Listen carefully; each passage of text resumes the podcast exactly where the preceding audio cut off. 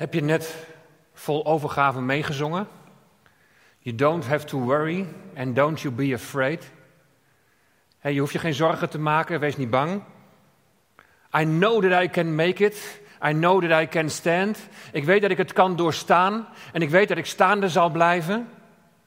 No matter what comes to my way.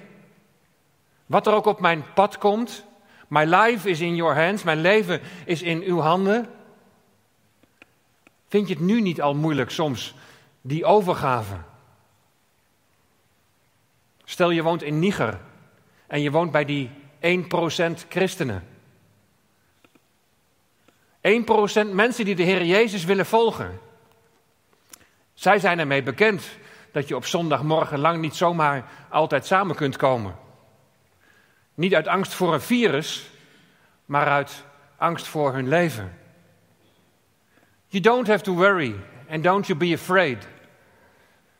Of je woont in Cameroen en de milities van Boko Haram die zaaien dood en verderf onder de christenen. Of Burkina Faso, waar de afgelopen tijd 50 geloofsgenoten zijn vermoord. Laat stelde ik de vraag of wij als gelovigen voorbereid zijn op een tijd van crisis zoals we die nu meemaken. I know that I can stand. Ik weet dat ik staande zal blijven, maar is dat ook echt zo? Ja, niet alleen maar van, ja, ik blijf wel geloven, maar ook in deze tijd van crisis leef ik vanuit mijn relatie met de Heer Jezus Christus. Ook in deze tijd laat ik me voeden vanuit het woord van God. Ga ik samen bidden. En zoek ik ja, medebroeders en zusters op om samen het aangezicht van God te zoeken. In Niger, Cameroen, Burkina Faso en veel andere landen is de crisis van heel andere orde dan wij die nu meemaken. Ben je voorbereid op zo'n crisis? De Bijbel die zegt dat wie godvruchtig willen leven, die zullen vervolgd worden. Dat kan op verschillende manieren. Maar ben je daarop voorbereid? Zul je dan stand houden? Zul je dan ook dit zo vol overtuiging kunnen zingen? I know that I can stand. Met de hulp van onze Heer Jezus Christus, door de inwoning van de Heilige Geest. En we gaan lezen over een toegewijde volgeling van de Heer Jezus, Stefanus. Een man vol van de Heilige Geest. Die als hij sterft, omdat hij van Jezus getuigt, laat zien wat het betekent om de Heer Jezus na te volgen. Laten we daar samen van lezen uit Handelingen 7, vers 51 tot en met 60. En daar richtte de Heer Jezus zich tot de geestelijke leiders in die tijd. En dan is het niet mals wat uh, Stefanus dan zegt. Stefanus richt zich tot hen. Hardnekkigen en onbesnedenen van hart en oren. U verzet u altijd tegen de Heilige Geest, zoals uw vaderen deden, zo doet u ook. Wie van de profeten hebben uw vaderen niet vervolgd? Zelfs hebben zij hen gedood die de komst van de rechtvaardige aankondigden, van wie nu u van wie u nu verraders en moordenaars geworden bent. U, die de wet ontvangen hebt door de dienst van engelen, hebt die niet in acht genomen. En toen ze dit hoorden, barsten hun harten van woede en knarsten zij hun tanden tegen hem. Maar hij, vol van de Heilige Geest, hield zijn ogen naar de hemel gericht en zag de heerlijkheid van God en Jezus staande aan de rechterhand van God. En hij zei, zie, ik zie de hemelen geopend en de zoon des mensen staande aan de rechterhand van God. Maar ze riepen met luide stem, stopten hun oren dicht en stormden eensgezind op hem af. En ze wierpen hem de stad uit en stenigden hem. En de getuigen legden hun kleren af aan de voeten van een jongeman die Saulus heette. En ze stenigden Stefanus, terwijl deze Jezus aanriep en zei: Heere Jezus, ontvang mijn geest. En terwijl hij op de knieën viel, riep hij met luide stem: Heere, reken hun deze zonde niet toe. En toen hij dat gezegd had, ontsliep hij. Een indrukwekkende gebeurtenis.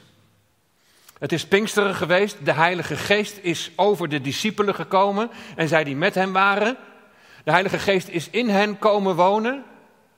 En nu getuigen ze in Jeruzalem, Judea en even later in Samaria en tot aan het uiterste van de aarde. En het begint allemaal zo bijzonder. Toespraak van Petrus. Mensen die diep in hun hart worden geraakt. En Petrus die hun oproept om zich te bekeren en te laten dopen. 3000 zielen die worden op die dag toegevoegd. De gemeenschap van gelovigen die, die dan ontstaat, die is eensgezind. Ze vinden genade bij het volk en de Heer voegt dagelijks toe aan degenen die behouden worden. De apostelen doen veel wonderen en tekenen. Maar als een kreupele man bij de tempel wordt genezen, dan, dan moeten Petrus en Johannes die moeten zich verantwoorden. Door welke kracht of door welke naam hebt u dit gedaan? En lees dan eens mee wat Petrus vol van de Heilige Geest tegen de leiders van het volk en de oudsten van Israël zegt. Dan zegt hij namelijk het volgende: Laat het dan bij u allen en bij heel het volk Israël bekend zijn dat door de naam van Jezus Christus, de Nazarener, die u gekruisigd hebt, maar die God uit de doden opgewekt heeft, dat door hem deze man hier gezond staat. Deze Jezus is de steen die door u de bouwers veracht werd, maar die de hoeksteen geworden is. En de zaligheid is in geen ander, want er is onder de hemel geen andere naam onder de mensen gegeven, waardoor zij wij zalig moeten worden. En ze willen Petrus en Johannes dan de mond snoeren. Maar die geven dan als antwoord: wij kunnen niet nalaten te spreken over wat wij gezien en wat wij gehoord hebben. In Handelingen 5, waar zo'n situatie zich herhaalt, daar lees je dat de apostelen gevangen genomen worden en dat ze ook weer hun het zwijgen op willen leggen. En hun getuigenis is dan wederom zonder omhaal van woorden. Handelingen 5 vanaf vers 29. Maar Petrus en de apostelen antwoorden en zeiden: Men moet aan God meer gehoorzaam zijn dan aan mensen. De God van onze vaderen heeft Jezus opgewekt, die u omgebracht hebt door hem aan een kruishout te hangen. Deze Jezus heeft God door zijn rechterhand verhoogd tot een vorst en zaligmaker om Israël bekering te geven en vergeving van zonde. En wij zijn zijn getuigen van deze dingen. En ook de Heilige Geest, die God gegeven heeft aan hen die hem gehoorzaam zijn. En toen ze dit hoorden, barstten zij van woede en maakten zij plannen om, hem, om hen te doden. Nou, Gamaliel die weet dat met, hun, met zijn wijze raad nog te voorkomen.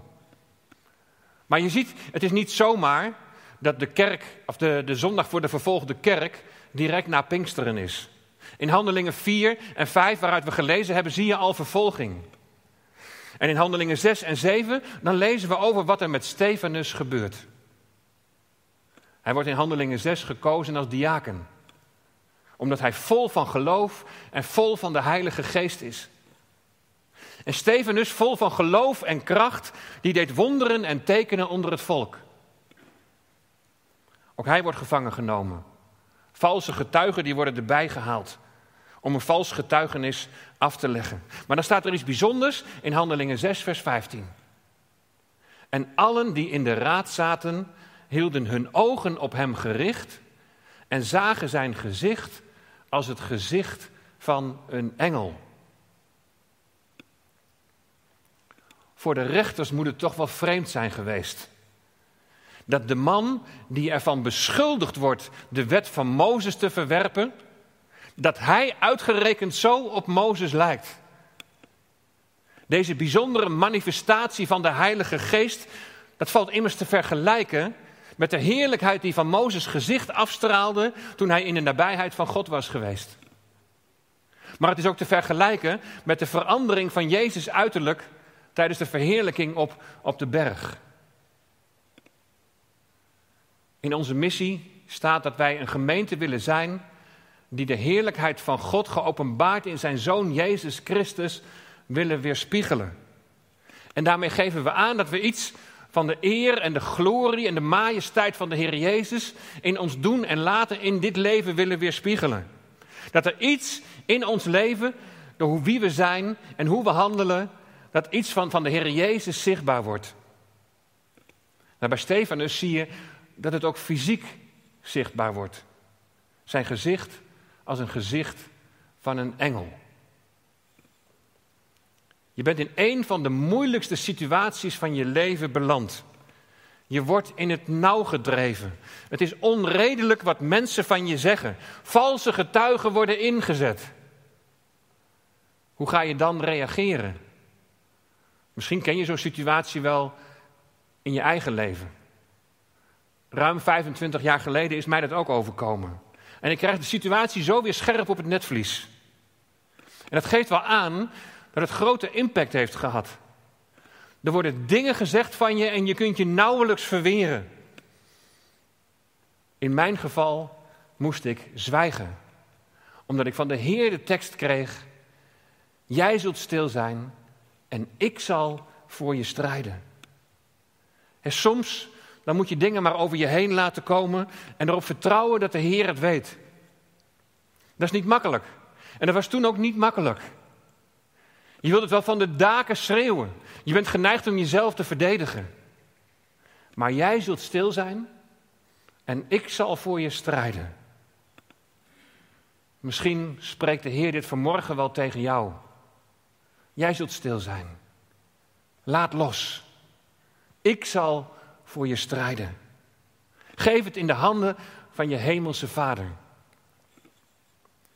Dat betekent overigens niet dat je je nooit mag verdedigen. Want Stefanus, vol van de Heilige Geest, die heeft die tekst niet gekregen van wees stil en ik zal voor je strijden. Hij gaat in verweer.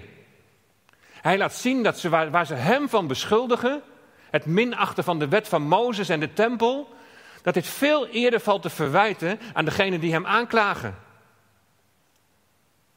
Jullie hebben zelf de wet niet in acht genomen, zegt Stefanus in vers 53. Jullie zijn te vergelijken met jullie vaderen, die de profeten hebben vervolgd en gedood, die de komst van de Messias aankondigden. Hardnekkige en onbesnedene van hart en oren. Jullie verzetten je tegen de Heilige Geest. En Stefanus die gaat vol in de aanval. Echter geen ongecontroleerde woedeaanval, maar onderbouwd vanuit de schrift. Een aanval die er niet op gericht is om je eigen hachje te redden, om jezelf te verdedigen, maar omdat de eer van God op het spel staat. Ze zijn nog onbesneden van hart, die geestelijke leiders, tegenover wie Stevenus getuigt. De vervulling van het wekenfeest, waar we vorige week bij hebben stilgestaan, de vervulling van het oogstfeest is dat ze op grond van bekering Gods geest in hun binnenste zullen krijgen. Opdat ze, zo staat het beloofd in Ezekiel 36, opdat ze in Gods verordeningen zullen wandelen en zijn bepalingen in acht zullen nemen. Dat is een gehoorzaam zijn aan God van binnenuit. Maar ze hebben de boot gemist. Ze blijven vertrouwen op hun status. Het is veel te veel uiterlijke schijn. Het is de zwaarste aantijging voor de geestelijke leiders die je je maar voor kunt stellen.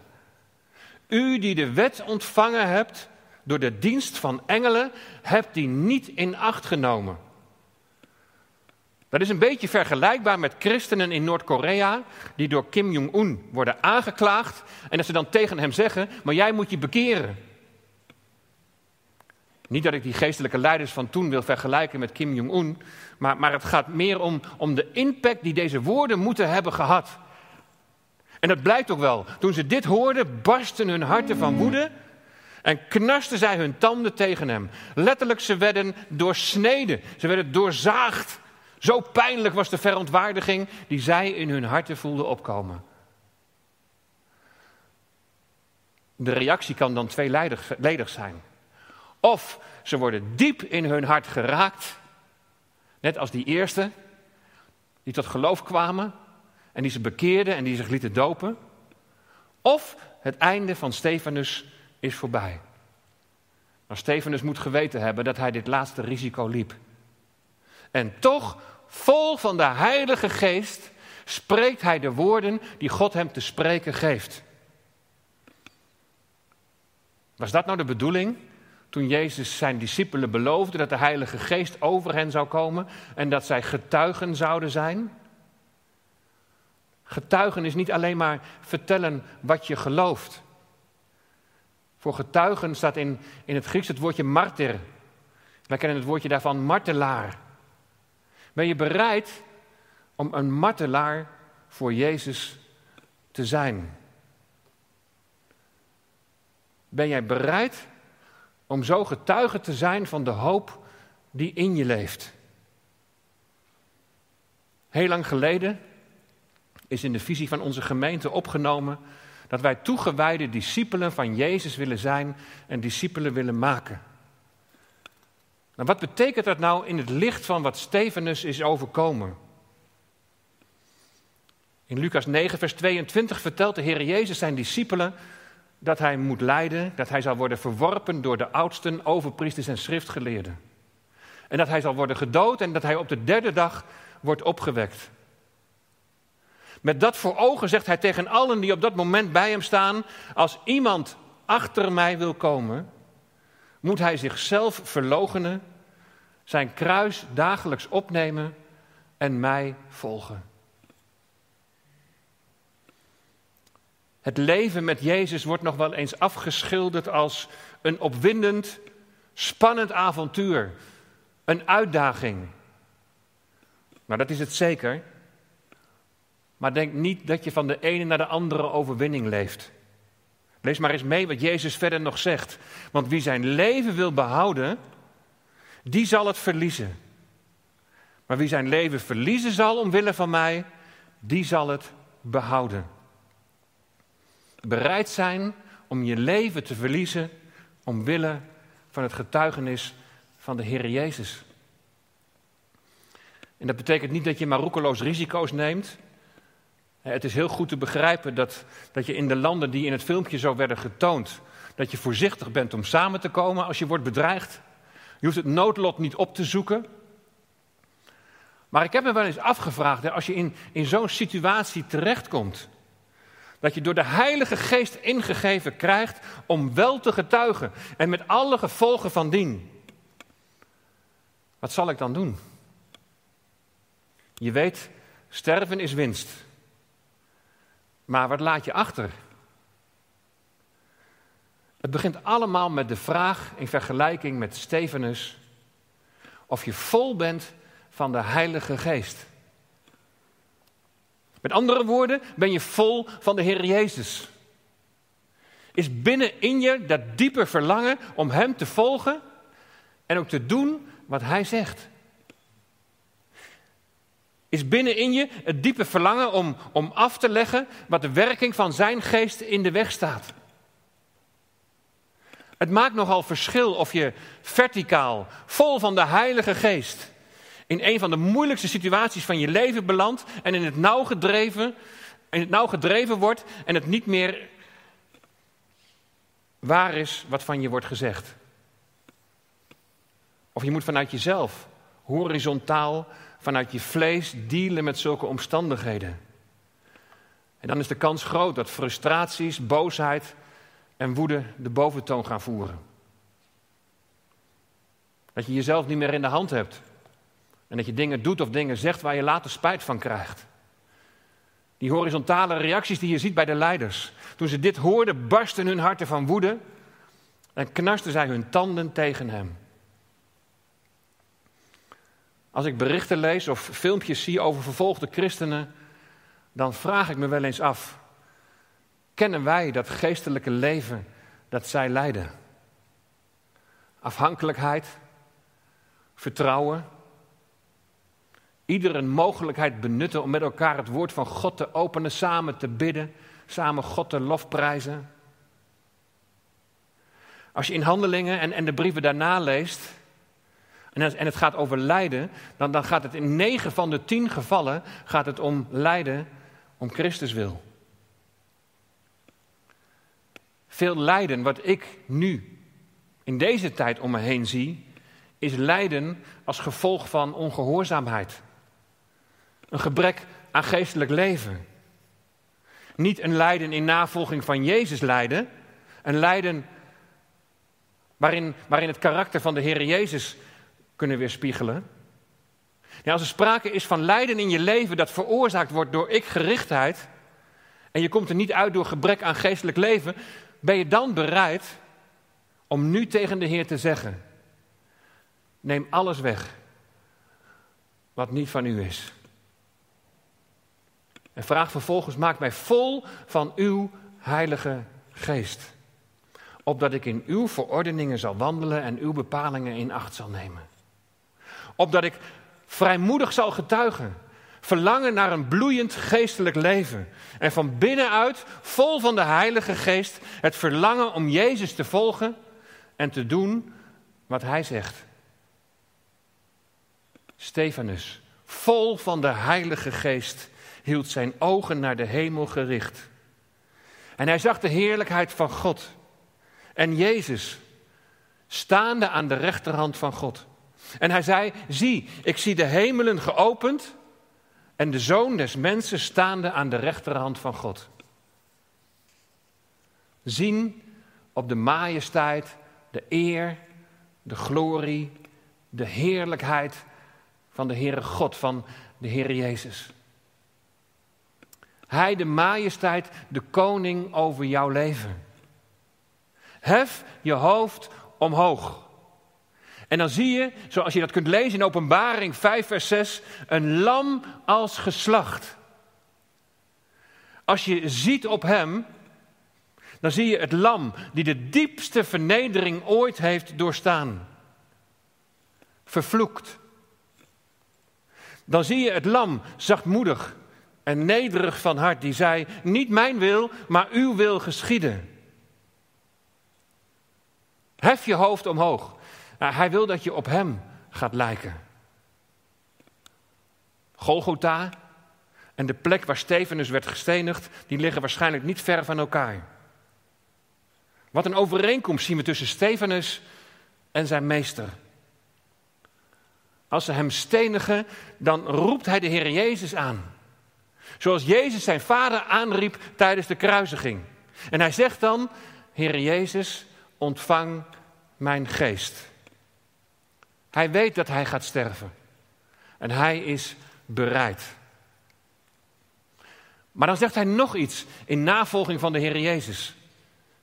Iets waar je heel veel van kunt leren. Als je ook in een situatie bent gekomen dat er sprake is van onrecht.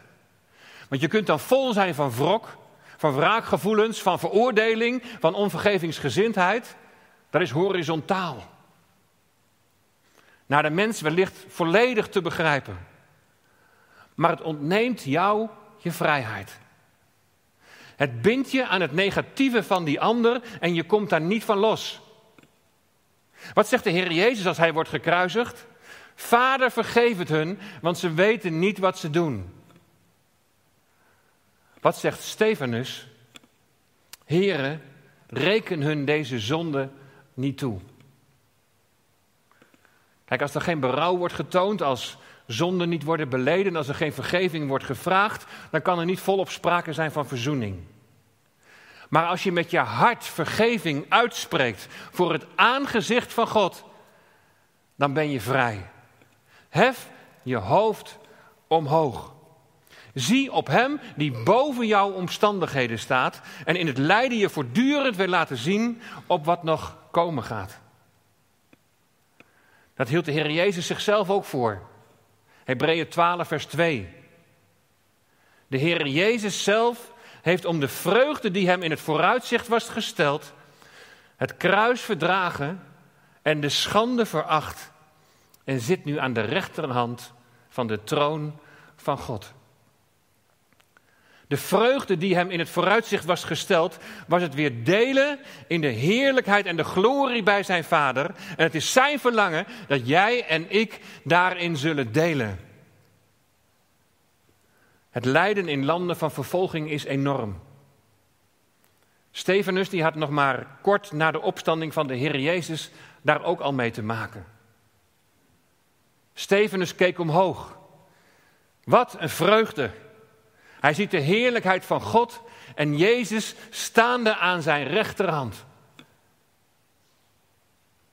In het zien op die vreugde volgt Stefanus ook zijn meester, zijn Heer Jezus, na. Het lijden van de tegenwoordige tijd, hoe heftig dat ook kan zijn, weegt niet op tegen de heerlijkheid die straks geopenbaard zal worden. Het beste komt nog. Lieve mensen, let op de tekenen van de tijd. De Heer Jezus is nabij. Het moment dat wij Zijn heerlijkheid ten volle zullen aanschouwen, is nabij. En daar mogen we naar uitzien. Er zijn weeën en die weeën nemen in, zullen in alle heftigheid toenemen. Zoals de weeën van een zwangere vrouw. Het is pijnlijk. Maar dan zegt de Heer Jezus zelf in Lucas 21, vers 28, waar hij, waar hij iets zegt over die tekenen. Wanneer nu deze dingen beginnen te geschieden, kijk dan omhoog. Hef uw hoofd omhoog, omdat uw verlossing nabij is. We focussen ons niet op de weeën, maar op de geboorte. Op de nieuwe tijd die zal gaan aanbreken. Juich, want Hij, mijn Heere, leeft. Hij die ons de toekomst geeft. Nooit meer tranen en nooit meer pijn. Nooit van God verlaten zijn. Hef je hoofd omhoog. Je verlossing is nabij. Halleluja. Amen.